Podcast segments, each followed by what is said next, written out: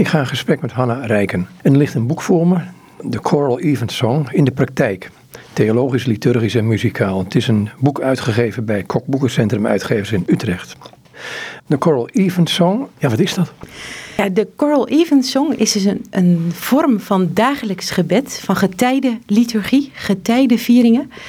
En die vorm van liturgie is ontworpen tijdens de Engelse Reformatie, maar heeft veel oudere wortels.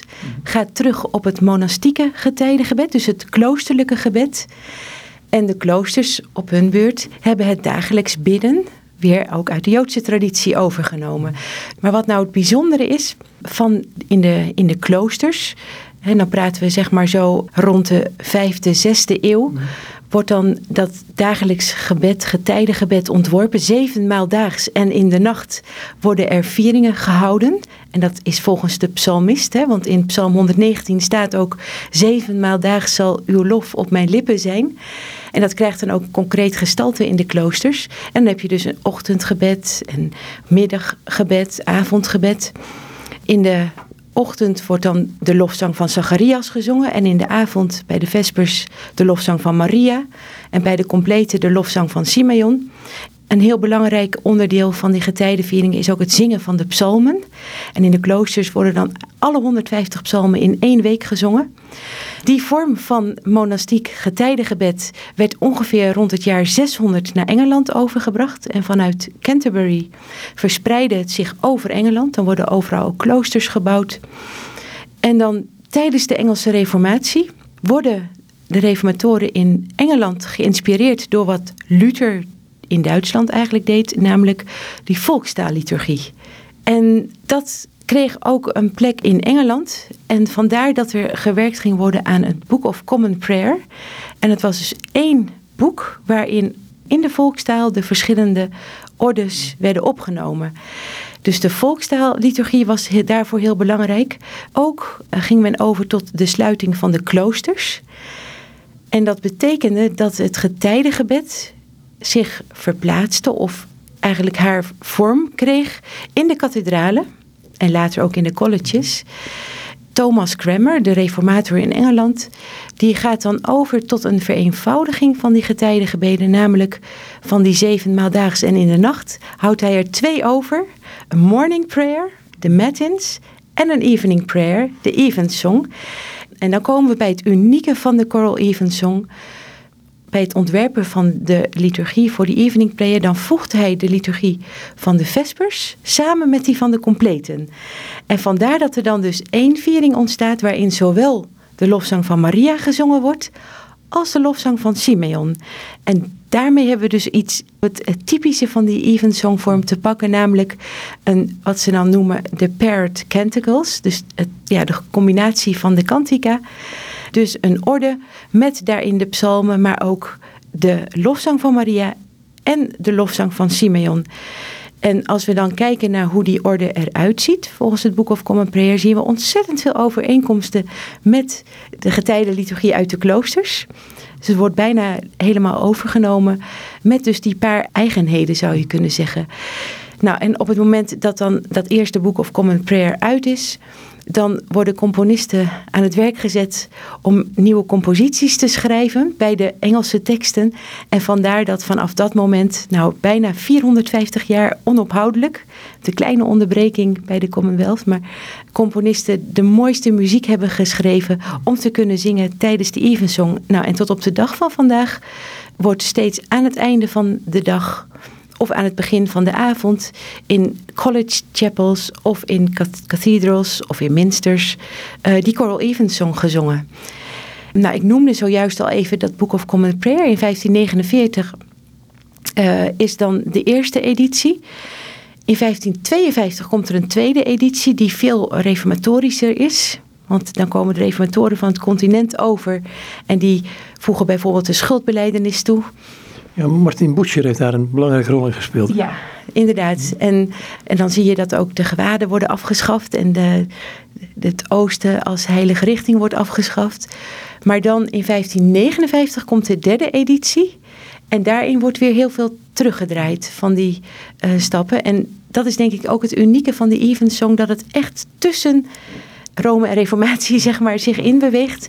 En dat dat misschien ook wel de oorzaak is waarom het zo'n brede aantrekkingskracht heeft. Omdat je, ja, het is heel erg bijbels en je kunt er dus vanuit de hele breedte van de kerk het omarmen. Nou, in 1662 krijg je de vierde editie van het Book of Common Prayer. En dat is echt zo'n tussenpositie eigenlijk. Dan is het natuurlijk nog belangrijk om even te noemen dat we in de 19e eeuw de Oxford Movement krijgen. En dat is? En dat is eigenlijk een high church beweging of een mm. ecclesiologische beweging. Dan moet ik ook de Cambridge Camden Society, die hielden zich vooral bezig met de, eigenlijk de liturgie en ook de architectuur en ja, de dispositie bijvoorbeeld in een kerkgebouw. Dus hoe de opstelling is en hoe de inrichting is. En in die beweging zijn de koren vanaf de balkons, zeg maar, naar beneden gehaald, op het hoogkoor gezet. En toen kregen ook de koren de gewaden aan en kwam er ook aandacht voor rituelen als bijvoorbeeld een processiekruis of, of kandelaren. En als we nu naar de naar, naar een evensong gaan, is dat vooral het beeld wat we hebben. Maar dat is dus eigenlijk pas een vrij recente ontwikkeling, want de wortels zijn dus al veel ouder. Het bijzondere is dat ongeveer vanaf 1980 er in Nederland heel veel belangstelling is gekomen voor die Engelse choral evensong. Vanaf dat moment worden er ook ineens op allemaal verschillende plekken evensongs gehouden. Er worden speciaal koren opgericht om evensongs te zingen. En dan niet alleen volwassen koren, maar ook boys choirs. En ook meisjeskoren, Ronan Girl Choruses bijvoorbeeld. En je ziet dan dat die evensong zo populair wordt dat overal de kerken bomvol zitten. En dat bracht mij ertoe om mijn scriptie destijds mm. eerst eens te schrijven over wat is nou die Coral Evans Song.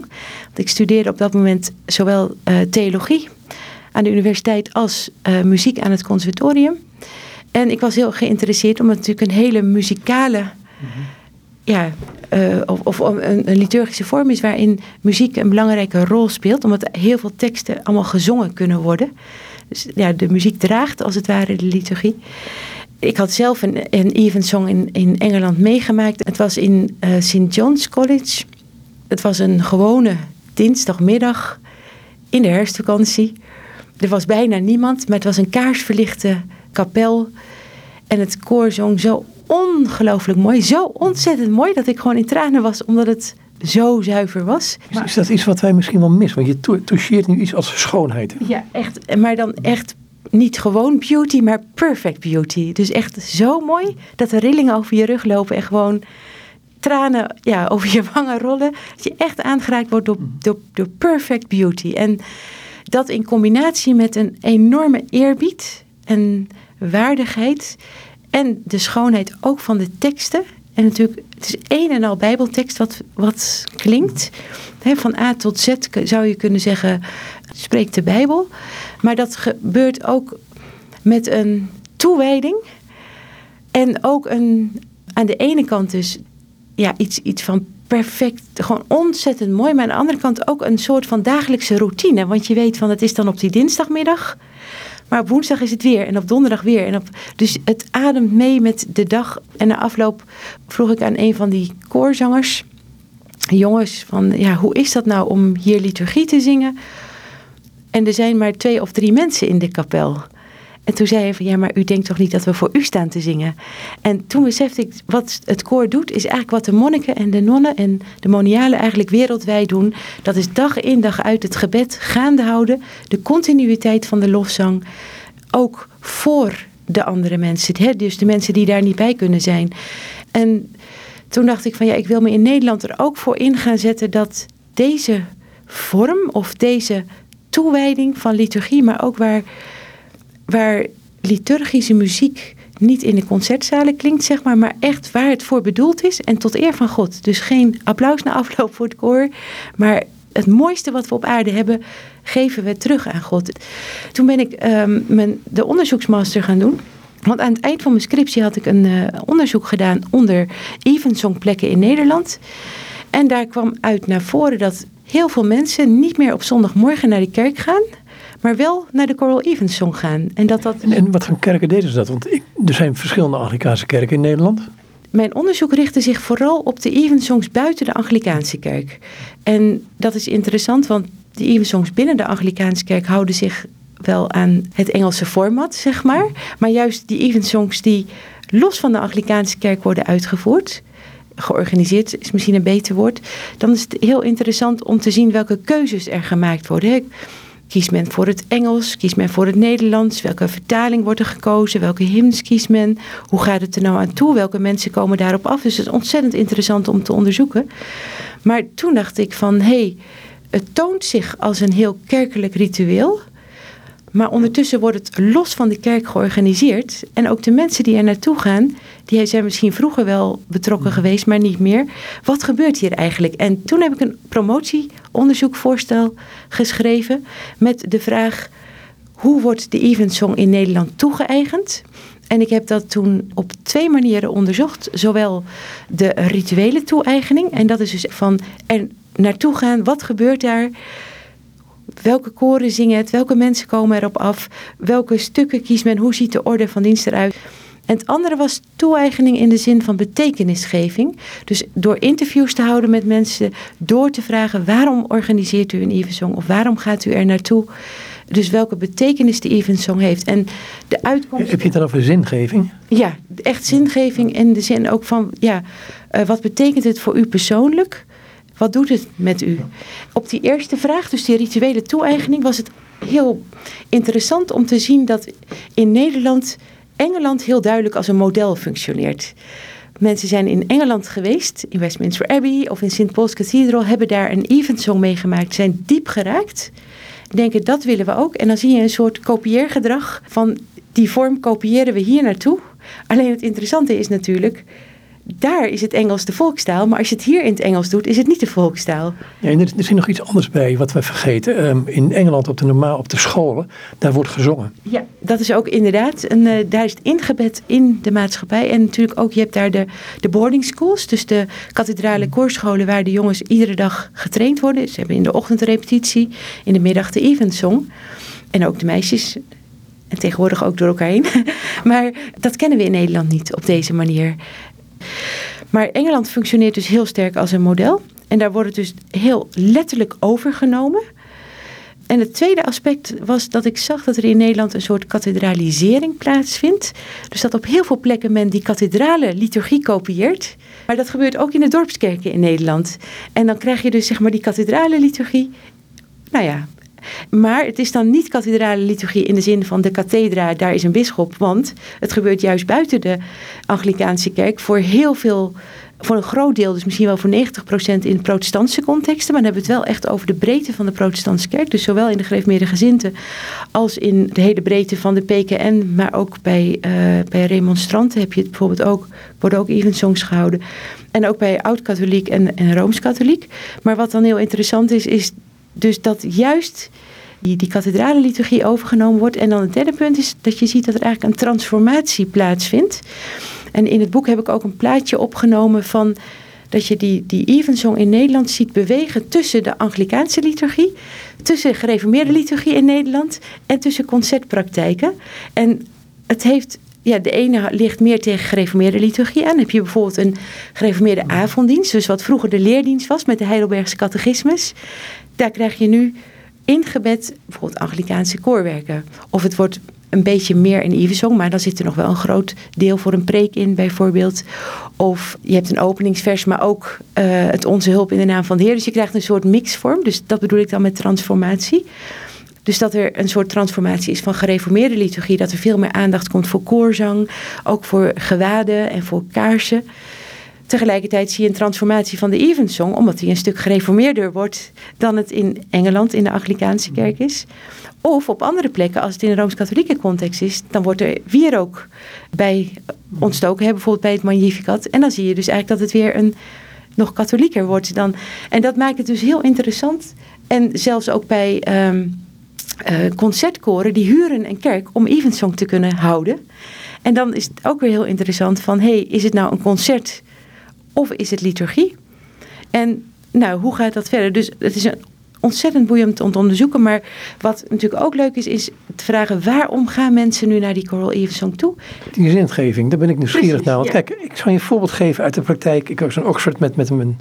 Ik was in um, Christ College. Een, een prachtige Evensong. Elke ademhaling klopte. Prachtig. Ik, schoonheid. De volgende dag was ik in een dienst. Ook liturgisch. En daar leefde het. Ik, ik vind daar twee wezenlijke dingen. Want kijk, ik kan naar de Matthäus Passion gaan en denken, ja, dat is cultuur, prachtig. Of ik ben innerlijk verbonden met Christus, waardoor het binnenkomt. En, en ik denk, dat zijn voor mij twee raakvlakken. Ja, en die connectie is er vaak in Nederland nog niet. Hè? Omdat het vaak de Ivesong als zelfstandige viering georganiseerd wordt. En dat er geen verbinding is, vaak, ik, niet overal natuurlijk, maar wel heel vaak, met ook de viering op zondagmorgen bijvoorbeeld. Of met uh, ook diaconale praktijken, wat natuurlijk ook heel erg belangrijk is. Hè? Dus, en uh, de pastorale zorg en dus die hele kerkelijke context eromheen. Waar eigenlijk in Engeland de event zo'n onderdeel van uitmaakt. Van het hele palet aan vieringen en het hele palet van kerk zijn. Daar zie je dus in Nederland dat het in zekere zin, in heel veel contexten, als een ja, zelfstandig iets wordt, wordt neergezet. En dat heeft dus aan de ene kant enorm veel aantrekkingskracht. Omdat het nieuw is, is het misschien ook van niemand. Dus je kunt daar gewoon heen gaan. En aan de andere kant, als je dus door wilt bouwen, dan moet het toch wel ergens weer aanhaken aan een, een kerk. Dus dat is een spannende vraag. Het maar, maar er, zit, er zit nog iets, iets anders in. Hè? Je, kunt, je kunt dus door het in het Engels te doen, kun je heerlijk achter die taal verschuilen. Ja, dan komen we op het punt inderdaad van het Engels. In het boek heb ik het citaat opgenomen, geloof ik, van als je, if you want to do it typical English, you have to do it in Dutch. dus zeg maar, als je het echt Engels wil doen, dan moet je het in het Nederlands doen. Want juist in Engeland was die volkstaalliturgie heel belangrijk. Toen ik zelf net met de Evensong begon, was ik daar ook vrij strikt in. Dat ik zei van nee, het is Evensong en begrijpelijkheid moet hoog in het vaandel staan. Dus lezing in het Nederlands, de hymns in het Nederlands, gebeden in het, in het Nederlands. Maar je loopt al gauw wel tegen het probleem op dat al die koorwerken, die zo ontzettend mooi zijn uit die Engelse kathedrale traditie, die zijn allemaal in het Engels. En want we hebben in Nederland gewoon niet een 400, 500 jaar traditie van Nederlandstalig koorrepertoire voor de Evensong. Nee, dat is dus met de reformatie, dat wil ik zeggen. Ehm, daar is de reformatie eigenlijk ook in de muziek doorgegaan, een doorgaande beweging. Terwijl hier lijkt het wel uh, gestopt te zijn, echt het, het, het, kwaliteitsgehalte. En er zijn liederen voor in de plaats gekomen. Ik, eh, niet denigrerend naartoe, maar dat, dat moet natuurlijk massaal gezongen kunnen worden. Ja, en daar zie je dus echt dat de, in Nederland de reformatie een andere afslag heeft genomen. Want als we kijken zeg maar, naar Europa ten tijde van de reformatie... en dan eigenlijk net daarvoor, hè, dan bestaat kerkmuziek uit koorzang, solistische zang door de kantor... mengvormen van kantor, koor, gemeentezang gemeentezang, volkszang dan, instrumentale muziek en ook orgelmuziek. En dan zie je dat die verschillende reformatoren er anders mee omgaan. Luther houdt al die vormen in stand. En dan zie je dus ook in die Lutherse traditie, die kantates op een gegeven moment. En Zwingli was heel streng, die schrapte alle muziek. Dus daar bleef niks meer over. Thomas Grammer, die hield ook de muziek overeind. Dus de koormuziek en de instrumentale muziek. En Calvijn die schrapte eigenlijk alles behalve de volkszang. Geen uh, koorzang, maar ook geen orgelbegeleiding meer. En dan zie je in Nederland wordt juist die, ja, de Calvijn gevolgd, zeg maar. Dus de klassieke, klassiek gereformeerde, de gereformeerde reformatie zouden we het eigenlijk kunnen noemen. En die houdt dus eigenlijk voor een hele lange tijd alleen de Geneefse psalmen. Eerst ook nog zonder orgelbegeleiding. Dan van midden van de 17e eeuw komt er wel orgelbegeleiding bij. En dan krijg je op een gegeven moment de gezangenstrijd, maar het blijft allemaal strofisch. Er is dus geen 400 jaar traditie van koormuziek. Nederlandse componisten die voor de liturgie in Nederlands hebben gecomponeerd. Natuurlijk wel in het Latijn. Maar pas bij het Tweede Vaticaans Concilie is er in de Rooms-Katholieke Kerk de volkstaalliturgie ingevoerd. En dat is dus eigenlijk maar een vrij korte periode dat er ook Nederlandstalige composities ontstaan. En dat maakt dus, als we even teruggaan naar die Evensong, dat we in Nederland gewoon niet die rijke, nog niet, want ik hoop dat het gaat veranderen, die rijke schat aan kerkmuziek paraat hebben. Dus je, komt, je ontkomt niet aan een, wat we dan noemen een bilinguale, dus een tweetalige liturgie. Alleen toen ik dus net begon, vond ik het heel belangrijk om heel veel in het Nederlands te doen. Alleen tijdens het onderzoek, en dan zal ik nu, als we bij die betekenisgeving komen, bleek dus dat er ook heel veel mensen zeiden die zijn afgeknapt op de kerk en een bepaalde mate van irritatie hebben ontwikkeld naar kerkelijk jargon. En door weer naar die evensong te gaan en het in een andere taal te horen, durfden ze zich weer ervoor open te stellen. En dat is dus eigenlijk heel. En mensen die af zijn geknapt op al te dogmatisch taalgebruik, dan komt het minder binnen als het in het Engels is. Terwijl, terwijl die Evensong, je mag straks een paar stukken uit het voorlezen, vind ik, want dan, dan krijg je een beetje de smaak te pakken. Ja, het gaat naar de kern. Het is gewoon puur Bijbel wat je leest. Puur Bijbel, ja. En dat was dus ook heel belangrijk voor de reformatoren in de... Uh, nou, eigenlijk niet de reformatoren, want ook het monastieke het getijdengebed is ook één en al Bijbeltekst. Hè? Dus het is, het is echt het, ja, het laten resoneren, het laten klinken van de Bijbel in een eigenlijk een vaste orde met een, met een openingsvers zijn psalmteksten. De psalmen zijn psalmteksten, de, de kantica zijn de psalmteksten. Zelfs ook de gebeden is een aaneenreiging van psalmteksten. Dus het is één en al bijbeltaal. En ik wil nu eerst nog vertellen over die betekenisgeving. Want wat kwam er nou uit het onderzoek? Zes punten. En het eerste punt was waarom gaan mensen naar de Coral Evans Song? Nou, dat is vanwege die perfect beauty, dus die enorme schoonheid. En het is de schoonheid van de muziek. Dus de schoonheid van het kerkgebouw speelt een belangrijke rol. Schoonheid van de, de taal wordt ook genoemd. Want het Engels is een zangerige taal met die how en thou. Er zit een ander ritme in. Ja, en het, het is open. Hè? Het is niet maar wow. Diftongen zijn dat natuurlijk. Het tweede punt wat men heel belangrijk vond is de heiligheid. En dan komen we bij een belangrijk punt. Engelse kathedralen zijn gewijd. Het is heilige ruimte of Anglikaanse kathedralen. Als je binnenkomt, word je stil. En daar hangt zeg maar een, een eerbied in het gebouw.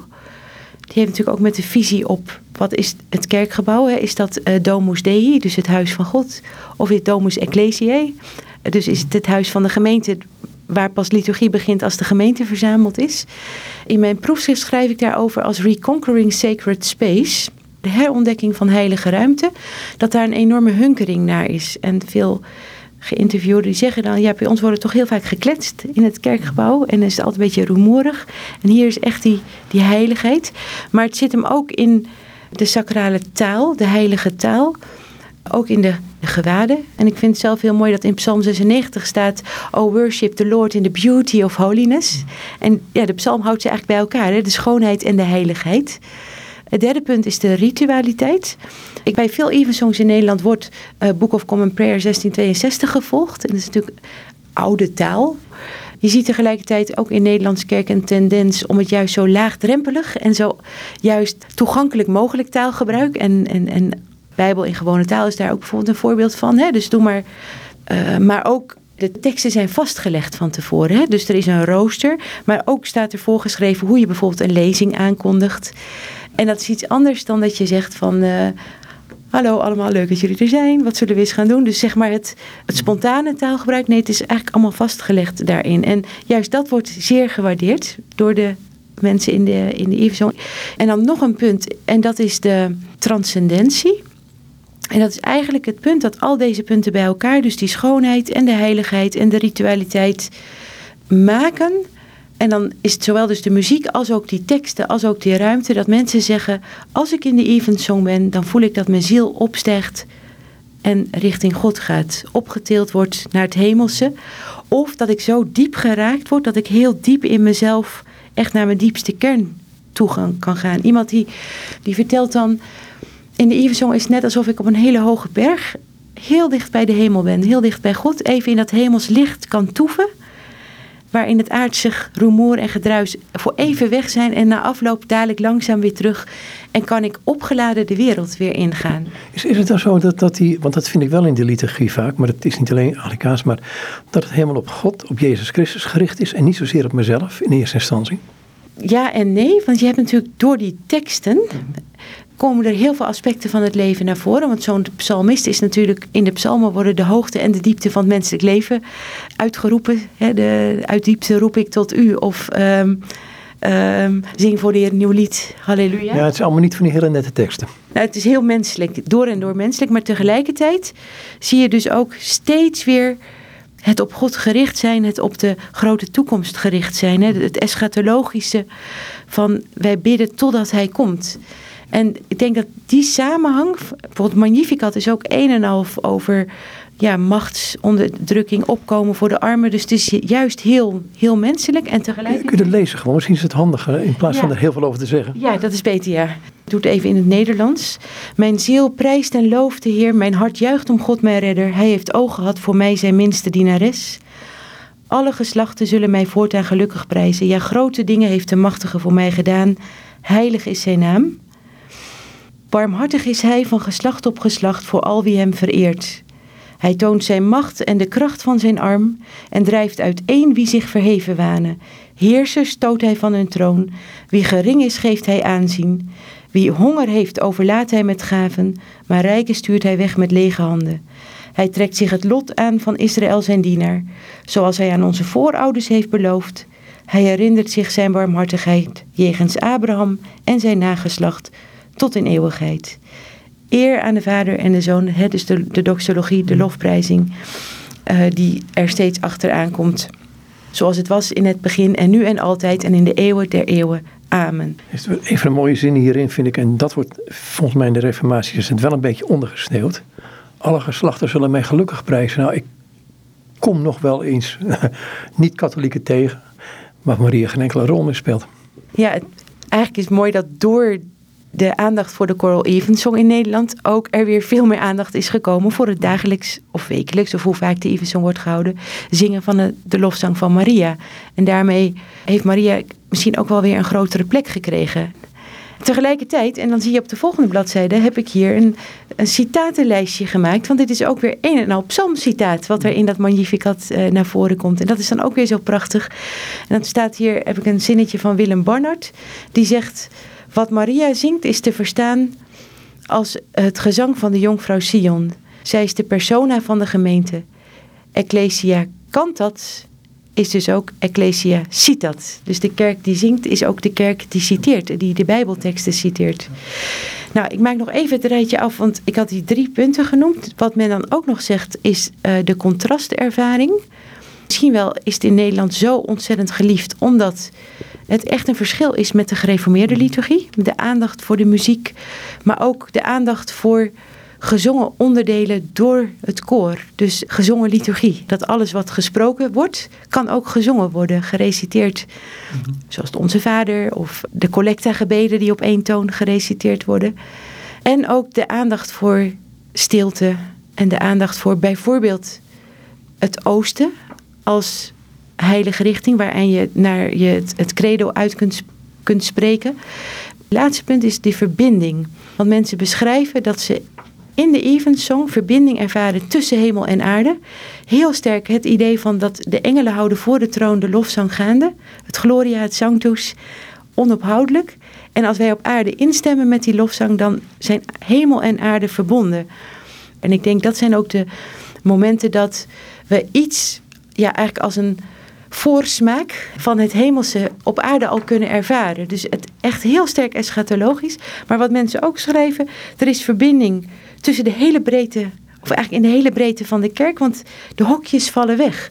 We zitten daar met Rooms-Katholiek, Oud-Katholiek, Anglikaans, gereformeerde gezinten, midden-orthodox, vrijzinnig en ook met niet-kerkelijke. En we vieren samen liturgie wat ontzettend belangrijk en bijzonder is. En ik denk dat dat de kracht ook van de Evensong is. Dat alles wat samenbindt, is er. ik, denk, ik denk ook wel eens, ik zeg wel eens tegen mensen, jongens, wat is er tegen als wij als uit die verschillende kerken, um, als gelovigen bij elkaar komen, alleen maar tegen God zeggen, God help, weet het niet meer. Alleen maar het simpele gebed samen. Um, maar ja, dan moeten we allerlei reden en, en zingeving aan gegeven worden. Terwijl ik denk, nee, keer is wat God. Kijk, ik vind een van de merkwaardige dingen, ook van de, de mythes is het, meen ik, van de, de lofzang op Simeon. Ik denk dat de gemiddelde Israëliet die op dat moment in de tempel was, gewoon een jong stel met een baby zag aan binnenkomen. Hij zag de Messias. Dus er is iets wat er met je gebeuren kan, waardoor je gaat zien waar het werkelijk om gaat. En dan kan een Evensong kan een heel cultureel ding zijn, prachtig, zoals een Matthäus in, in, het, in, het, in het concertgebouw. Maar er zal toch iets met je innerlijk gebeurd moeten zijn of gebeuren moeten, wil dat landen, denk ik. Ja, en dat is, vind ik echt uh, heel bijzonder. Dat ik na afloop van Evensongs mensen heb geïnterviewd. En dat mensen zeiden, ik ben zelf niet kerkelijk. Maar ik zit hier en ik kan niet anders dat er meer moet zijn. Ineens besef ik, het dak is er afgegaan en er is een lijn omhoog. En ik kan het nu niet onder woorden brengen, maar ik weet het. En ik wil er meer van weten. Ik kom terug, maar ik heb het ervaren en nu weet ik het. En ik, wat ik dan eigenlijk constateer, is wij zeggen heel vaak: Ik heb geloofd en daarom zing ik. Dus je gaat eerst geloven en dan ga je naar de kerk. Maar hier wordt het eigenlijk omgedraaid. Je bent daar, je zingt mee, je hoort het, je, je wordt diep geraakt. En misschien ontstaat er wel iets van wat geloof is. In ieder geval komt het zo diep binnen. En het is dan ook, want heel vaak als we het over geloof hebben, dan hebben we het over het rationeel voor waar aannemen of zoiets. Terwijl wat de mensen die in de Eversong zijn geweest beschrijven, is dat ze het mysterie, het geheim hebben ervaren. En dat ze het eigenlijk niet precies weten, maar dat ze heel sterk beseffen de aanwezigheid van God. Ja, en dan, dan, dan, en dan vind je in de, de natuurlijk, is op God gericht, op Jezus Christus gericht. Ik bedoel, daar kun je niet omheen. En er is nog iets anders, hè? Ehm, maar dan moet je me becommentariëren. Um, dat is het relationele met God. Ehm, merk je dat mensen dat merken van, hé, hey, God wil die relatie met mij. Hij, die Even Song is niet alleen iets van mijn aanbidding naar God toe, maar God komt ook naar mij toe. Ja, en ik denk dat dat de kracht van de liturgie is. Kijk, liturgie is natuurlijk leitos en erkon. Het bestaat, bestaat uit twee woorden. Dus dat is zeg maar dienst en volk. Maar het is zowel dienst van het volk aan God. En dan hebben we het over die worship, in het uh, dus ere geven, eer betonen, aanbidding of de lofzang gaande houden. God de eer geven die hem toekomt. Dag in, dag uit, steeds weer doorgaand. Dus ook in je, in je normale leven, als je koffie drinkt of als je bijvoorbeeld, uh, ik bedoel, je kinderen in de bed brengt of een luier verschoont. Dat kan ook een aanbiddingsmoment naar God zijn, hè? Ja, ik heb een hoofdstukje geschreven over worship. En ik citeer daar een uh, liturgiewetenschapper in. Uh, dat is Mark Erie. En die zegt, ik zie drie betekenislagen van worship. Allereerst worship met een hoofdletter. En dat is eigenlijk dat je je hele leven in dienst stelt van God. En dat is inderdaad alles wat je doet, laat in je hele doen en laten. Romeinen 12:1 eigenlijk. Ja, ik vraag om uzelf als een levend, heilig en God welgevallig offer in zijn dienst te stellen. De tweede betekenislaag is het samenkomen in de liturgie. En dan de derde laag, dat is bijvoorbeeld dat je thuis in je binnenkamer uh, bidt. Maar wat het liturgie ook is, dus doordat het dienst van het volk aan God is, is het ook dienst aan het volk, namelijk de plek waar je ziel vol kan stromen. En de, waar je, als bij het klinken van die teksten, van de Bijbelteksten, die komen recht je hart binnen. En zeker ook als ze gezongen worden, dan geeft het nog weer meer expressie daaraan. Dat heb ik zelf ook ervaren in de coronatijd, toen het niet meer mogelijk was. Dat dat je ziel vol laten stromen ook de werking van de geest, de Heilige Geest, die, die, die, die, die, die zet de harten in beweging tijdens de liturgie. En ik denk dat dat dus ook een heel, heel grote kracht is. Die dubbele betekenis van het is allebei. Zowel dus horizontaal en verticaal dat er werkt. Wat voor mij ook een persoonlijk een heel waardevolle ontdekking is, de kracht van zo'n eeuwenoude liturgie. Van het psalmen bidden volgens een rooster. Dus dat het niet ervan afhangt hoe wij ons voelen op dat moment, maar dat je bidt wat de kerk eigenlijk voorschrijft en dat dan gaandeweg die teksten naar jou toe komen. Ook al ben je daar van tevoren niet voor in de stemming. En dat is denk ik ook een enorme kracht van de Evensong. En, of van de Evensong, maar van het getijdengebed hè, van de kerk is het, eh, is het eigenlijk. En dat beschrijf ik ook in het boek, dat het heel vaak bij mijzelf zo is dat ik daar dan zit en een psalm wordt gezongen en of je zingt hem zelf ook mee en dat er dan ineens zo'n vers eruit springt en zomaar pats ineens binnenkomt en denk dat je denkt ik heb die psalm nu al zo vaak gezongen en ineens springt dat er dan uit en, en dan is het net alsof er zo'n zonnestraal in één keer op zo'n steentje dat het, dat het oplicht, zo'n zo'n zo'n moment en dan kan zo'n tekstje helemaal bijblijven. Nog een vraagje, want kijk, als je zo'n Eversong nou dag in dag uitzingt, je bent aan het zingen, je bent vijf jaar verder, tien jaar verder op welk moment komt de sleur erin? Wat kun je daaraan doen? Ik heb daar met een monnik over gesproken. En dan, dan praten we er ook over, wordt het nou nooit eens saai? Maar juist door die rijkdom van het psalmboek is het steeds weer, gebeurt er iets anders. En ook steeds ligt er een ander vers op wat op dat moment raakt aan je leven. Want soms heb je diezelfde psalm als je zelf echt in een uitgelaten, verblijde stemming bent. En dan springt misschien juist die juichende tekst eruit. En op een ander moment dan ben je echt in diepe rouw. Of je twijfelt heel erg. Of je bent ontzettend boos. Omdat je echt knallende ruzie hebt gehad. En dan in één keer springt er een ander vers uit. En ik denk dat dat de rijkdom is van de psalmen. Dat ze zoveel bieden. En ook zoveel menselijke ja, emoties en ervaringen meedragen dat het geen sleur wordt. Maar zo'n monnik, hè, vertelt hij dan ook hoe hij die relatie met God in stand houdt? Nou, door het bidden. En dat is dus ook bijna eigenlijk, een Joodse manier hè, van dat je het in de praktijk, je doet het. En dat is eigenlijk een biddende levenshouding. En niet van als ik het geloof voel, dan ga ik naar de kerk. En als ik het even niet voel, ga ik niet. Nee, je gaat en dan komt het. En dat, dat is denk ik ook de kracht van dat dagelijks gebed en ook het gaande houden van, van de liturgie. Nou, en als we dan kijken naar die orde van de, van de evensong.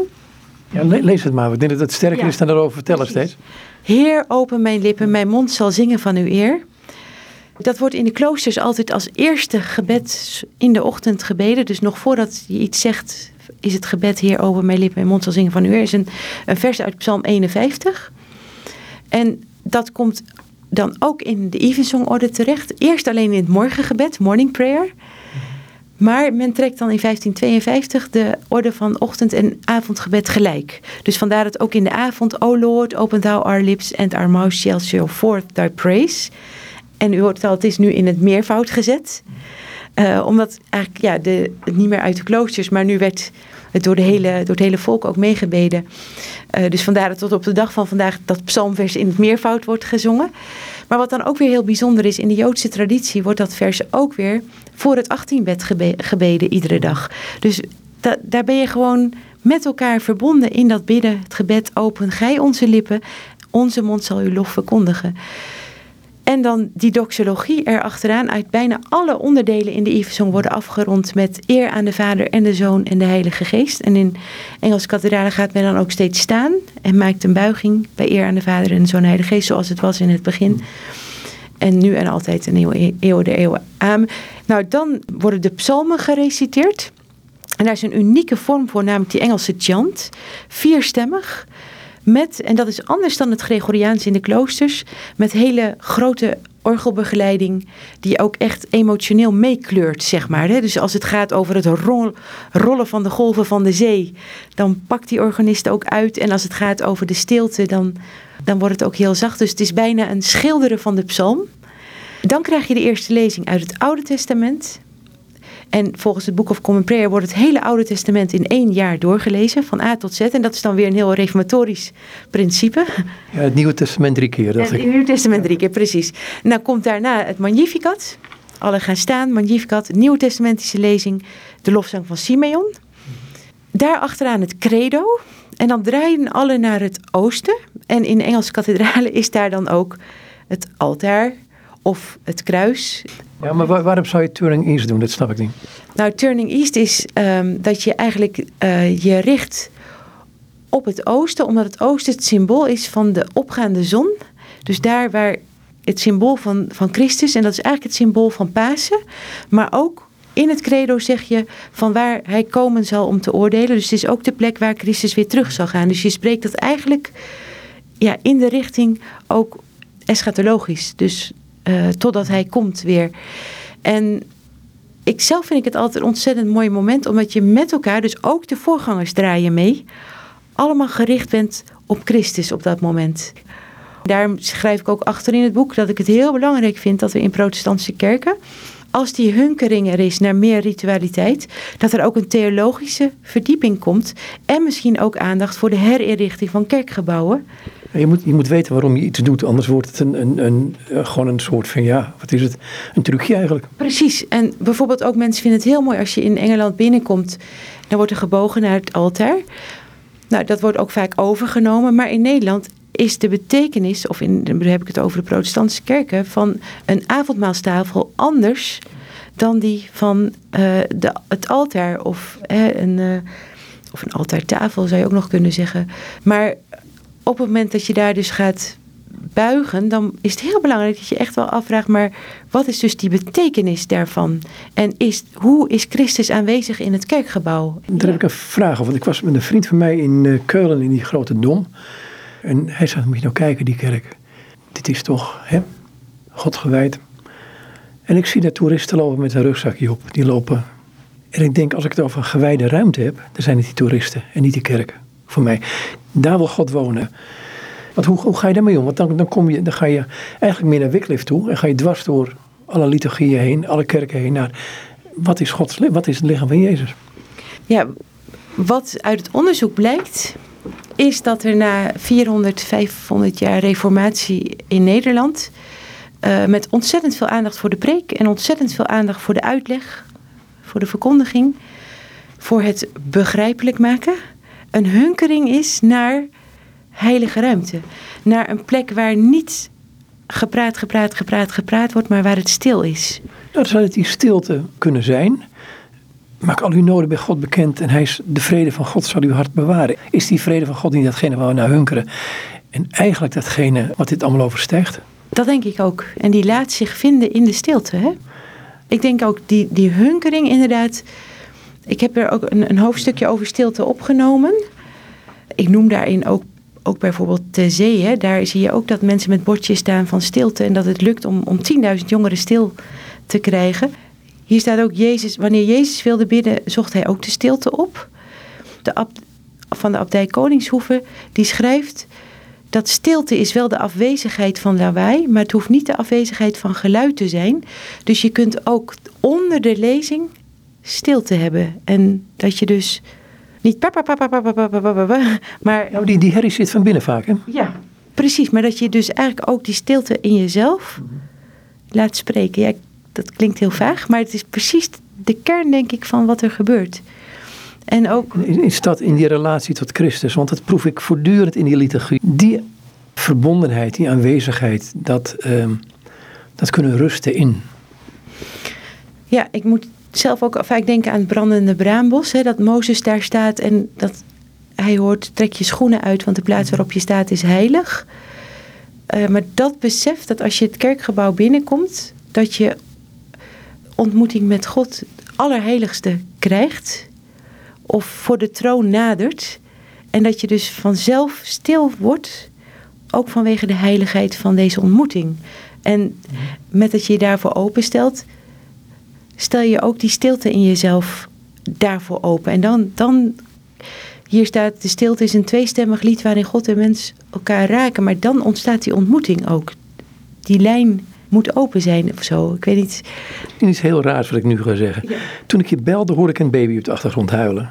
Toen dacht ik van ja, hè, je hebt het over heilige ruimtes hierin. Ik denk dat dat huis van jou, het huis van mij, het huis van mensen, kan een heilige ruimte zijn. Waarin juist in dat soort alledaagse dingen Gods aanwezigheid is. Zonder dat je het misschien wel merkt, maar gewoon het besef ergens.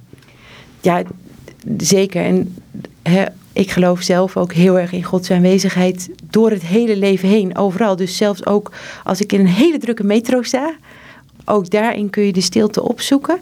Alleen juist die plekken waar ook echt de stilte gemarkeerd is, dat helpt heel erg om ook die stilte in jezelf te ontmoeten. En een verschil is, ik hoor dat vaak van studenten terug die dan gaan ja, participerende observatie noemen we dat. Dus die naar een kerkdienst gaan en zeggen van ja, voor de dienst het leek wel een café. Zeg maar, zo werd er gekletst. Gewoon een, een deken van geroezemoes en geluid. En, mhm.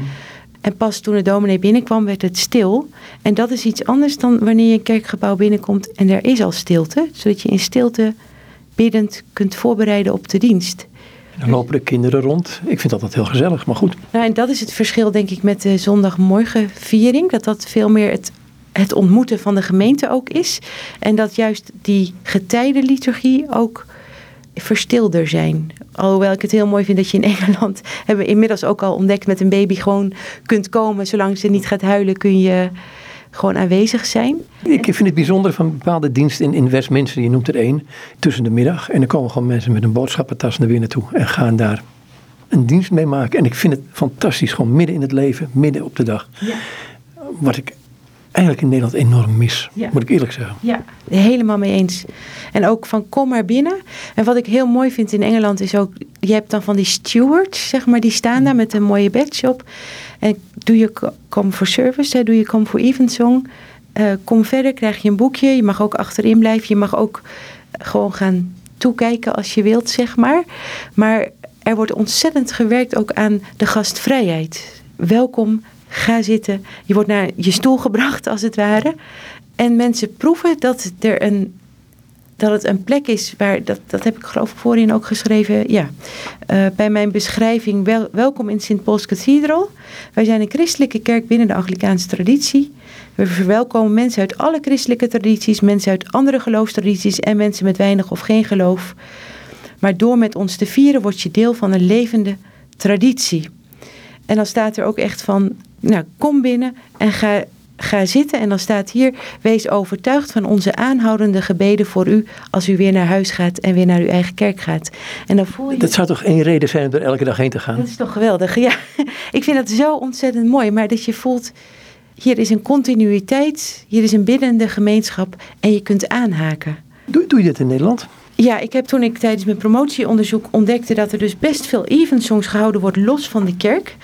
En toen kwam tegelijkertijd het pionieren op in de protestantse kerk in Nederland. En dat zijn eigenlijk uh, fresh expressions, dus nieuwe vormen van kerk zijn.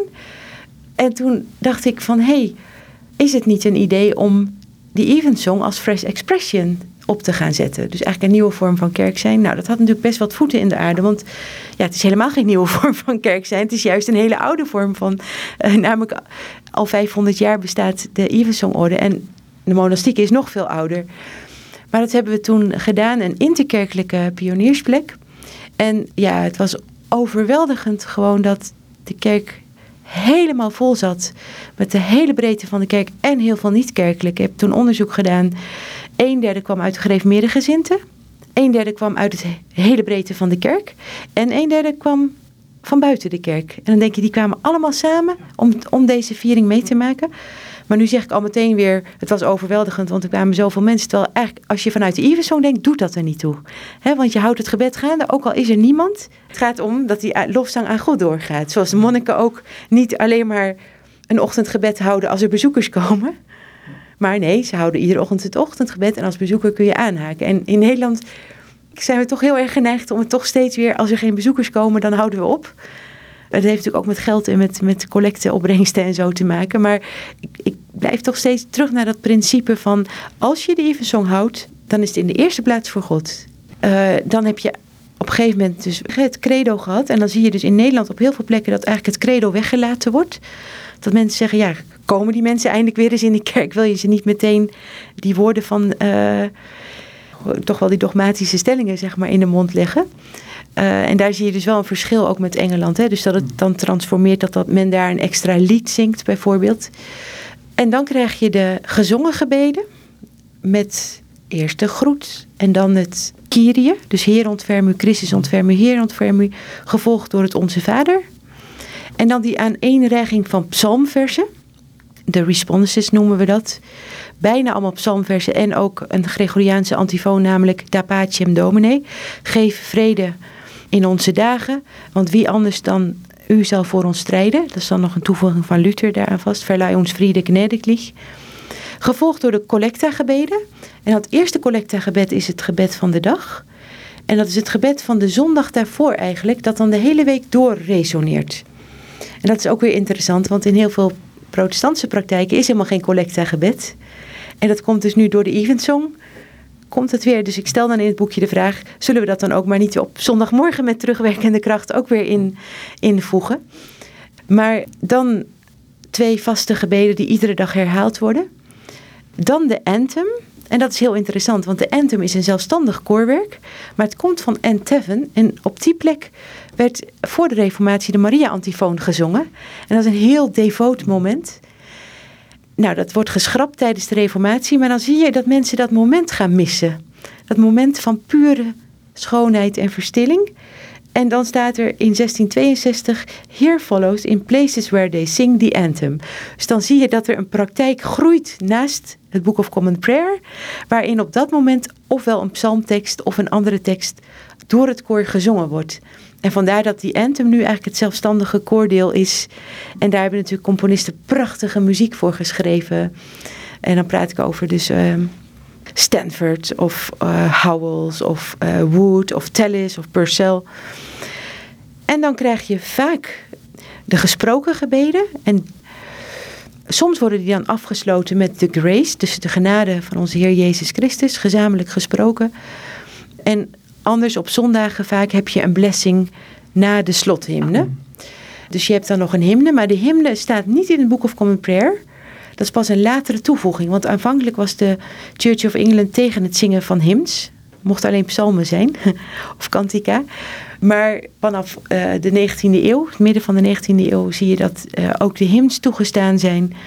En dan worden die hymns, en die zijn in Nederland ook ontzettend populair. Denk ook aan uh, programma's als Songs of Praise bijvoorbeeld.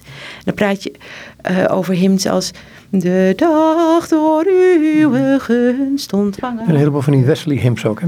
Ja, of uh, Love Divine. Of Praise my soul, the King of Heaven.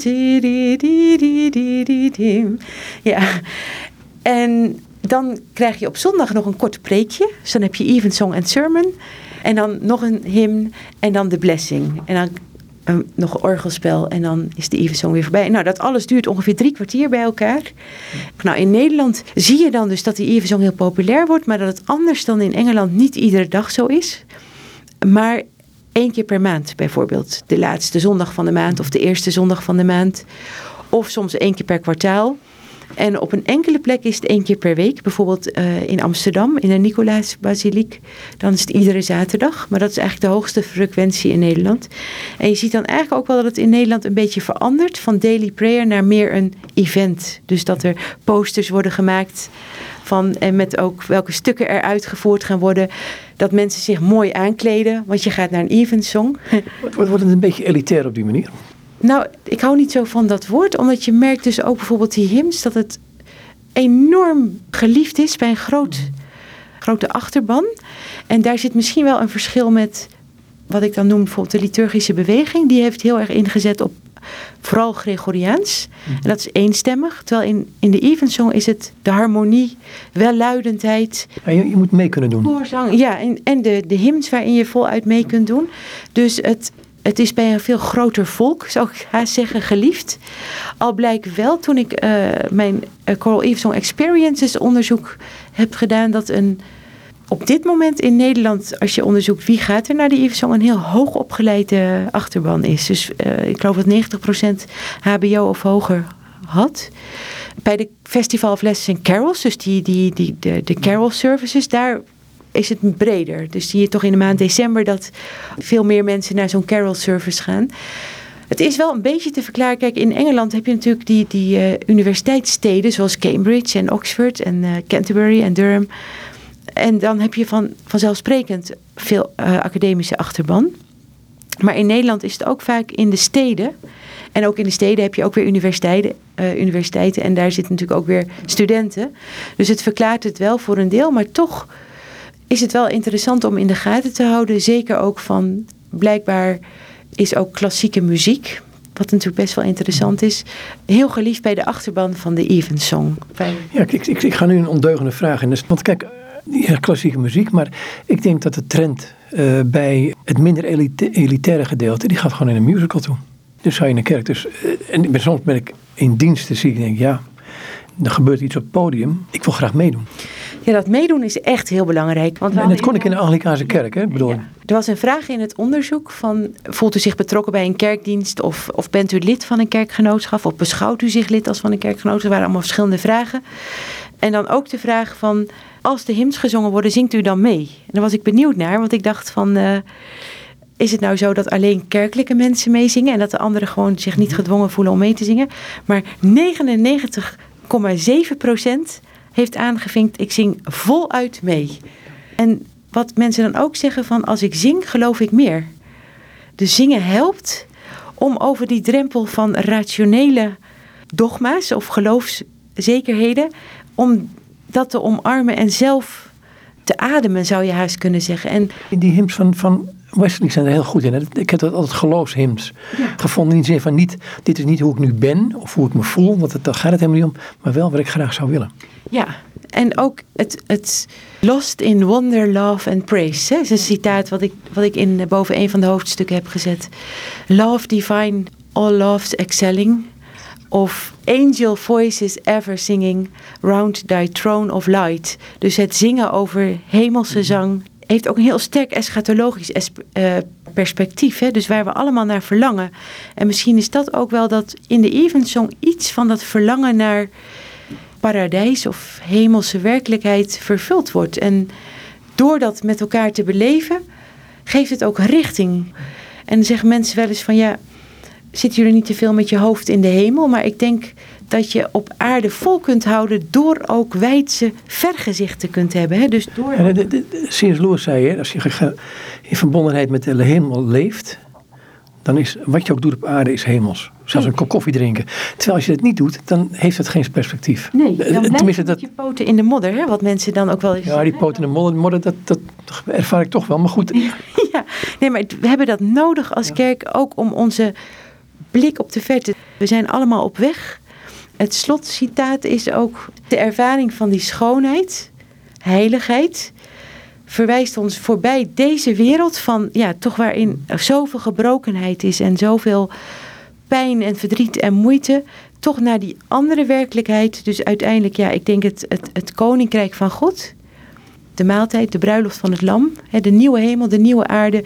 En dat, dat is wat ik net noemde, die voorsmaak van dat wat komen gaat, dat je dat al even proeft. En dat helpt. Het is gewoon, dus, dat helpt enorm, ja. Dat helpt enorm. En dat geeft ook dat je dat je bidt, maar ook met, met oog op die nieuwe hemel en die nieuwe aarde. En ik denk dat we, dat, dat ook de houvast biedt. En wat ik heel erg hoop, is dat er in Nederland steeds meer evensongs gehouden zullen worden. Maar dat er ook evensong een brug kan zijn voor de ecumene. Dus waar we samen de lof Gods stem kunnen geven. Samen kunnen vieren, samen kunnen bidden.